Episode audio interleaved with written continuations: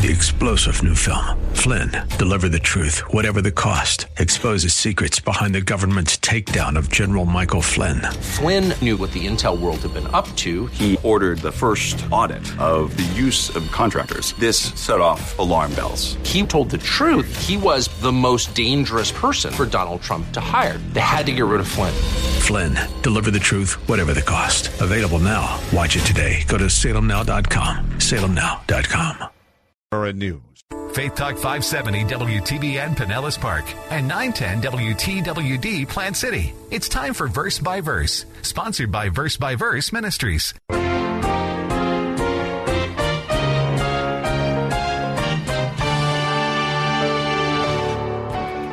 See, the tragedy of the people of Nazareth is that by rejecting the truth about Christ, they robbed themselves of any hope. Hope was standing right before them.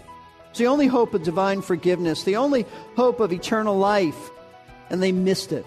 They missed their Messiah because they rejected the clear evidence and they were proud and stumbled over the truth, even though the truth stood right in front of them. The people of Nazareth sound like people of today. We hear the same excuses they gave for not placing their trust in Jesus as the promised Messiah, as we encounter today when we ask folks to place their faith in Him as Savior and Lord. And the basic reason is stubborn pride. This is Verse by Verse, a daily radio Bible class with Pastor Steve Kreloff of Lakeside Community Chapel in Clearwater, Florida. Today's class is the final of three parts to a message entitled The Rejection of Jesus at Nazareth. Open your Bibles to Matthew chapter 13. If you have missed the first two parts in this study, you can listen to them by going to our website, versebyverseradio.org. Click on Message Archive and then Sort by Date. There are many other classes available for free downloading. Now, with today's study, here is Pastor Steve. Secondly, his miracles. Jesus said in John 5:36, "The very works that I do testify of me that the Father has sent me." His very miracles proved it because the prophetic scripture said that the Messiah would come doing miracles. And then listen to this in John chapter 10, starting at verse 37, Jesus said, "If I do not do the works of my Father, do not believe me. But if I do them, though you do not believe me, believe the works." so that you may know and understand that the Father is in me and I in the Father. What he's saying is if, if the, my teaching doesn't catch you, let my works be the evidence. If you can't get it by my verbal teaching, which they should have gotten it, at least recognize that these miracles and these works come from God. But they didn't. In fact, you know who got it right? The man who came to Jesus, he sort of got it right. The man who came to Jesus at night, Nicodemus. In John chapter 3, we read about a man named Nicodemus who came to Jesus by night, one of the leading religious figures in Jerusalem. He was part of the Sanhedrin, the ruling council in Israel, religious ruling council. And he said to Jesus in John chapter 3, verse 2, listen to this. He said, Rabbi, we know that you have come from God as a teacher, for no one can do these signs that you do unless God is with him. Nicodemus understood that Jesus Christ's miracles and his teachings proved that he was from God. And I said Nicodemus sort of got it right. He understood somewhat, except he didn't realize that Jesus was not a teacher who came from God. Jesus was God who came to teach. But at least Nicodemus understood that his content, what he had to say, and his miracles pointed to him as Messiah and King. So the clear evidence that God had provided for the people of Israel to recognize their king when he arrived were his teachings and his miracles. But instead of receiving this evidence, this is the absurdity, this is the way unbelief acts. All that the people of Nazareth focused on were irrelevant questions. Like, how could this hometown boy teach like this and have this kind of power? What difference does that make what his hometown was?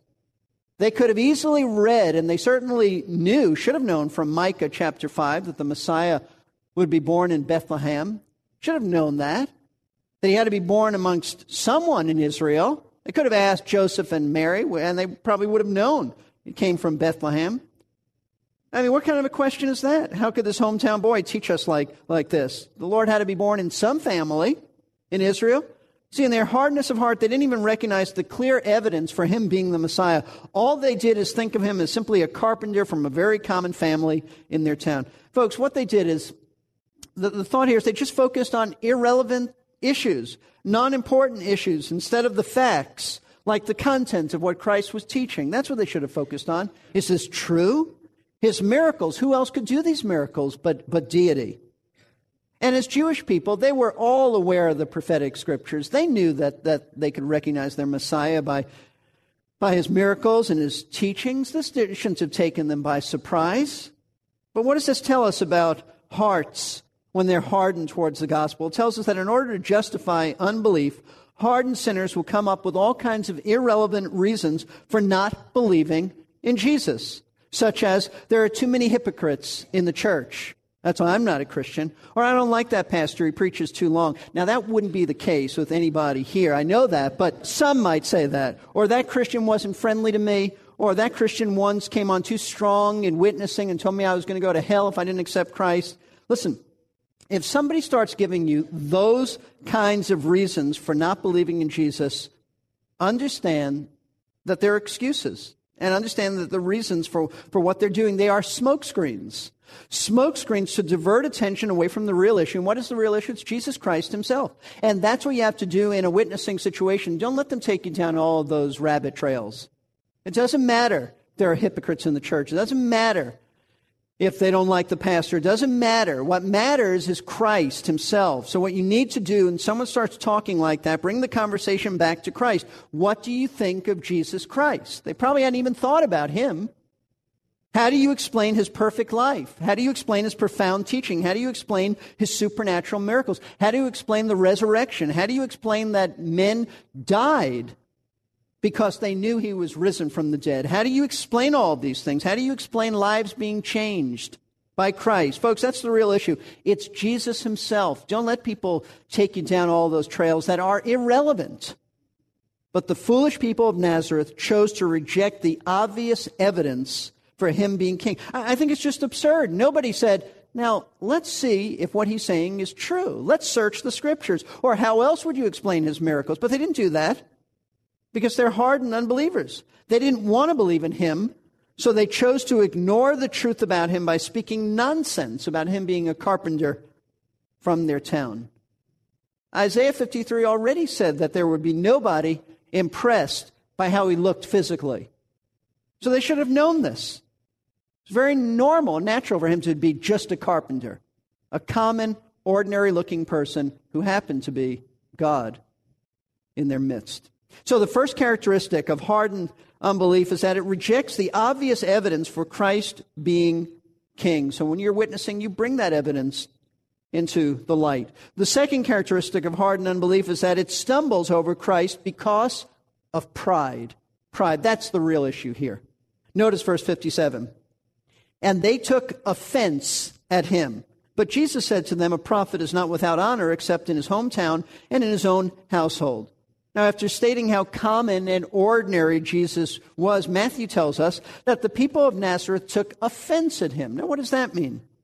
Well, it means they were offended by his claim to be their Messiah and, king. The word offense essentially means to stumble, it means to trip over something. That's precisely what the people of Nazareth did with Jesus. They stumbled over his humble background as a carpenter in their village, and so they refused to see him as their Messiah. They stumbled over his lack of formal theological education, so they refused to see him as the divine rabbi.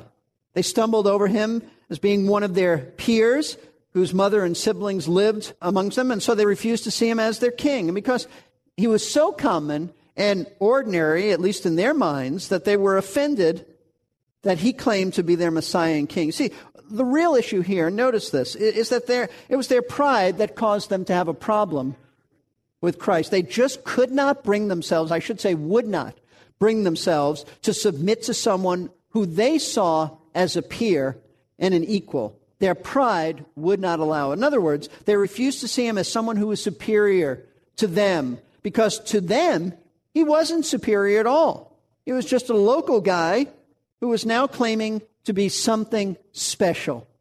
They wouldn't have it. Now, we're not told by, by Matthew exactly what Jesus said that day. In fact, we're not told at all what he taught in the synagogue in Nazareth that day. But we certainly know, based on other times that we're told Jesus taught, that he must have presented himself as Messiah, as King. He must have told them they were sinners in need of repentance and they needed to submit themselves to him as their Lord. And that's what they were offended at. Because they weren't going to humble themselves by repenting of their sin and yielding themselves to the carpenter's son. They're not about to do that. See, it was their sinful pride that blinded them to Christ being their king. They would not allow themselves to see him as anything other than one of their equals, and so they stumbled over his claim to be greater than they were. It's their pride. And Jesus knew that was the issue. He understood that. That's why he said at the end of verse 57, this very famous saying, A prophet is not without honor except in his hometown and in his own household. This was a very well known proverb at the time. Jesus was not the first to say it. He said it on a number of occasions, but the rabbis had said this. It's in rabbinical literature. It's just a, a generally well known proverb of that time. And let, let me explain this because this can be misunderstood. He wasn't saying that a prophet is always honored wherever he goes, except in his hometown and by members of his family, because you know what? That's not always the case. The prophets of Israel were often despised and dishonored by the entire nation. Jeremiah being a prime example of that. They hated him. But what Jesus meant by this proverb is that even when those times come when a prophet is honored, and there are a few times like that by others, those who are most familiar with him from his hometown and family, they don't honor him because they find it difficult to think of one of their own as being different and greater than they are. So he's saying there are times when prophets are honored, but on those few occasions, they're not honored by those that they grew up with. We have a similar proverb. It's not exactly, but you'll understand this. We say familiarity breeds contempt. That's, that's the thought here. The people are so familiar with, with Jesus, having grown up with him, that they don't see him as anything special. And they do hold him in contempt for claiming to be better and superior to them. Familiarity breeds contempt. That's sort of what he's saying. It's in the ballpark. So you see, folks, the, the root sin behind hardened unbelief is simply wicked pride. I understand that. And it was brashly exhibited by the residents of Christ's hometown. Who does he think he is coming in here as if he was better than us? But understand, this is the way that hardened unbelief always behaves. And pride can come eh, with, with all kinds of excuses for not repenting and yielding to Christ's lordship. With the residents of Nazareth, it was their mistaken belief that Jesus was common and ordinary and no better than they were. And they were not going to have him reign over them because they didn't see him as better than they were. With other people, it can be anything from thinking that they're good and therefore they have no need to repent and submit to Christ. Not going to have Christ reign over them because they don't need anyone reigning over them. They're good. They don't need a Savior. Or to thinking that God doesn't exist and therefore they have no need of Him in their lives. I mean, people come up with all kinds of excuses, but the bottom line reason why hardened sinners refuse to believe in Christ, regardless of the reasons that they give, is because they're proud. They're self sufficient, and therefore they refuse to let Christ reign over them. They love their sin, they love ruling their own lives, and they're not about to relinquish control over their lives to Christ.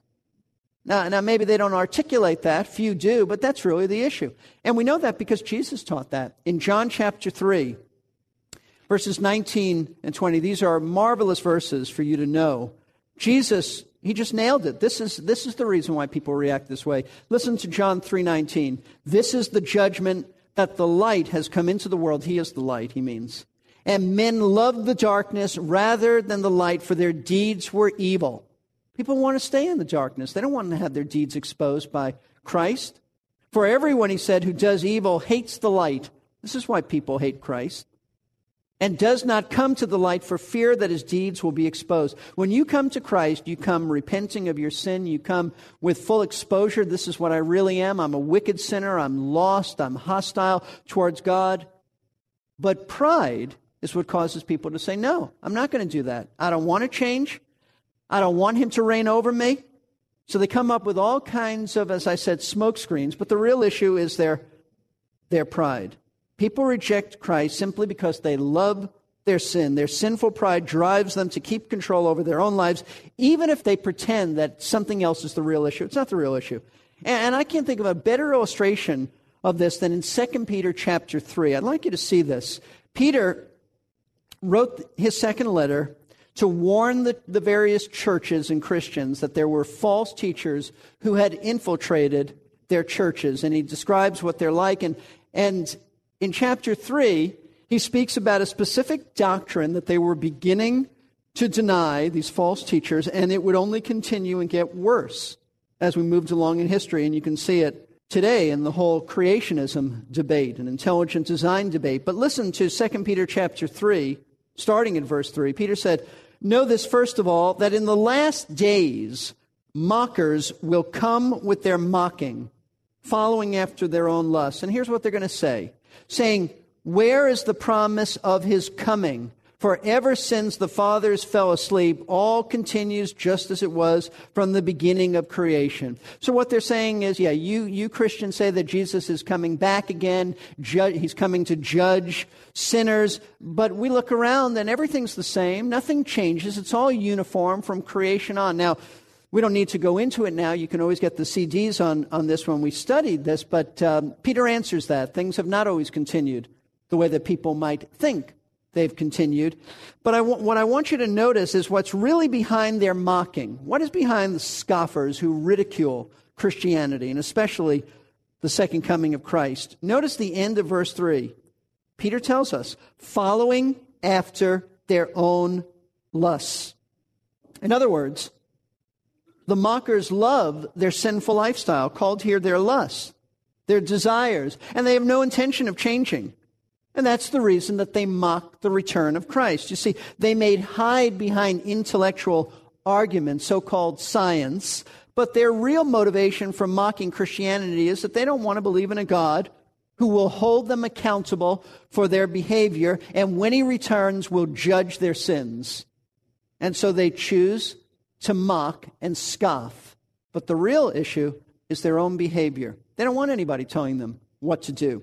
Aldous Huxley was a well known atheist of the 20th century, a man who honestly admitted his dislike for the Bible stemmed from his escape, or at least his attempt to escape, feelings of guilt. Here's what, what Aldous Huxley wrote about this. I quote, I had motives for not wanting the world to have meaning, consequently assumed that it had none, and was able, without any difficulty, to find satisfying reasons for this assumption.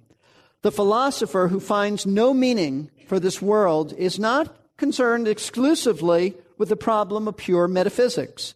He's also concerned to prove there is no valid reason why he personally should not do as he wants to.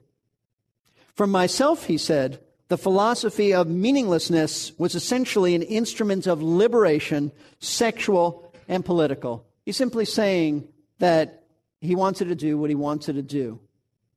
That's, and that's why it was very, very satisfying for him to be an atheist. There is no God, do whatever you want.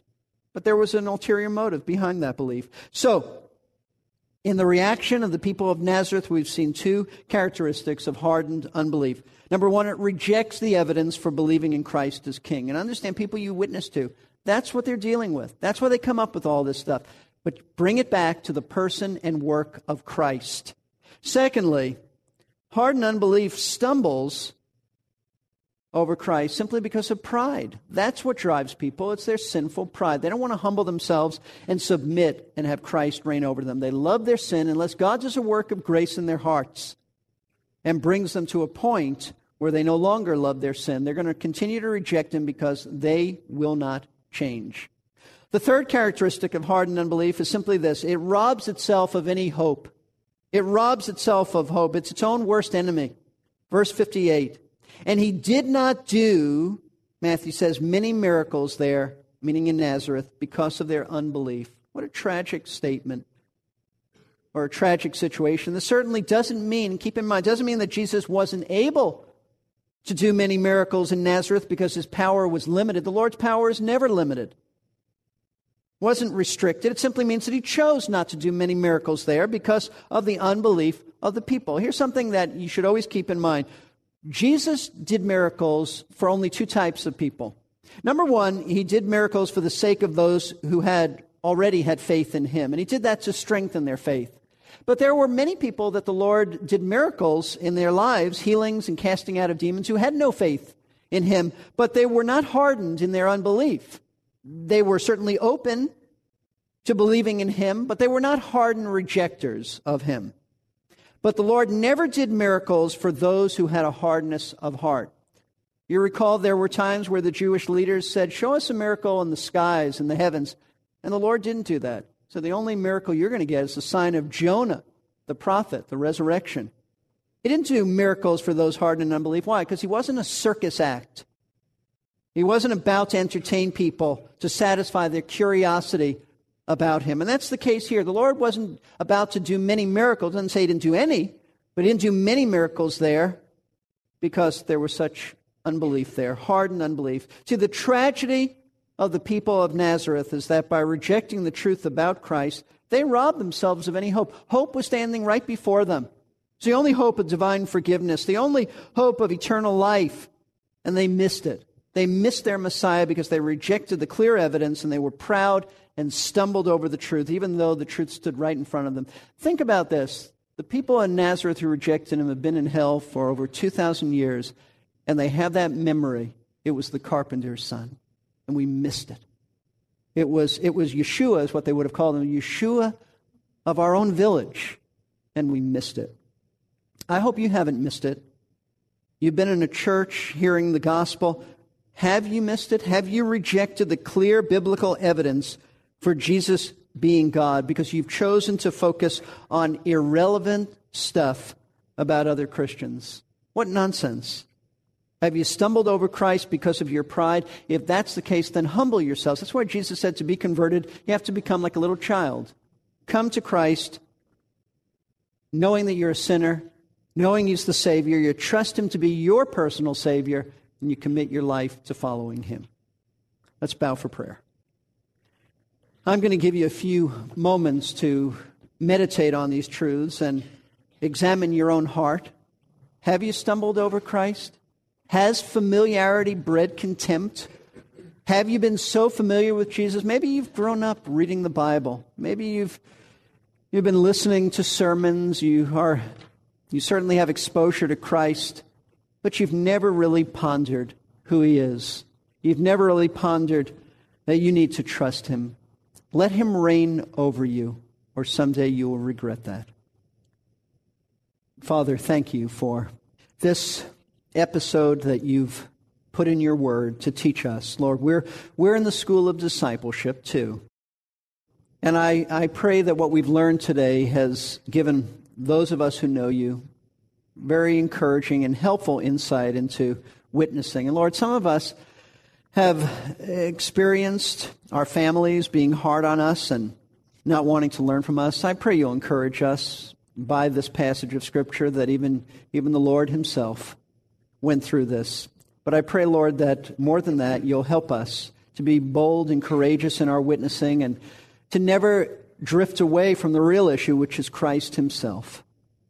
Father, I would pray for those who may be very familiar with you and still, it's never broken upon their souls that you are Lord God Almighty. They just consider you somebody they've always known about, but Lord, they don't know you. I pray that you'll break upon their souls the truth that you are the Lord, that they are sinners. They need to humble themselves before you and be saved. We pray all of this in Jesus' name. Amen. That is a solemn admonition for each of us to examine our understanding of who Jesus really is. Today, he waits to be your Savior.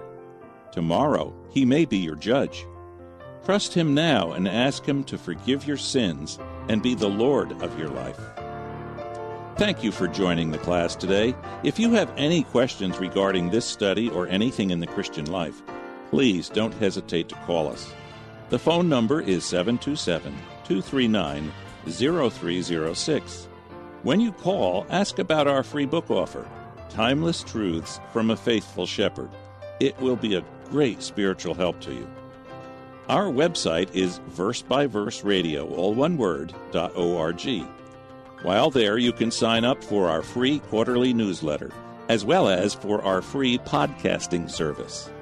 That way, you won't miss any programs, even if you can't tune in to this radio station. That's versebyverseradio.org. Verse by Verse is a listener supported ministry of Lakeside Community Chapel, located at 1893 Sunset Point Road in Clearwater, Florida.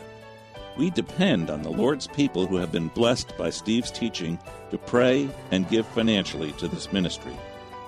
We are very grateful for your faithfulness in this manner. In tomorrow's class, we'll begin looking at the murder of John the Baptist from Matthew 14. Plan to be with us. Until then, I'm your announcer, Jerry Pruden.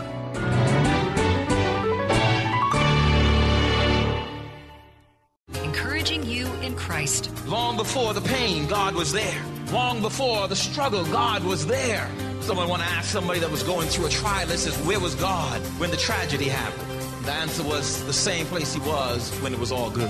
Faith Talk 570 and 910 WTB. Three star general Michael J. Flynn, head of the Pentagon Intelligence Agency, knew all the government's dirty secrets. He was one of the most respected generals in the military. Flynn knew what the intel world had been up to. He understood its funding. He ordered the first audit of the use of contractors. This set off alarm bells. The explosive new documentary, Flynn, Deliver the Truth, Whatever the Cost, uncovers the facts behind this scandal. Flynn told the truth. He was the most dangerous person for Donald Trump to hire. I find out the worst enemy that I'm going to face in my life is right here in America. They took my assessment and they wanted me to change it. And I was like, I'm not changing it. They had to get rid of Flynn. With in depth interviews, archival footage, and never before seen personal records of the man behind the headlines. I just felt like I was drowning. Flynn, deliver the truth, whatever the cost. Available now. Watch it today. Go to salemnow.com. Salemnow.com.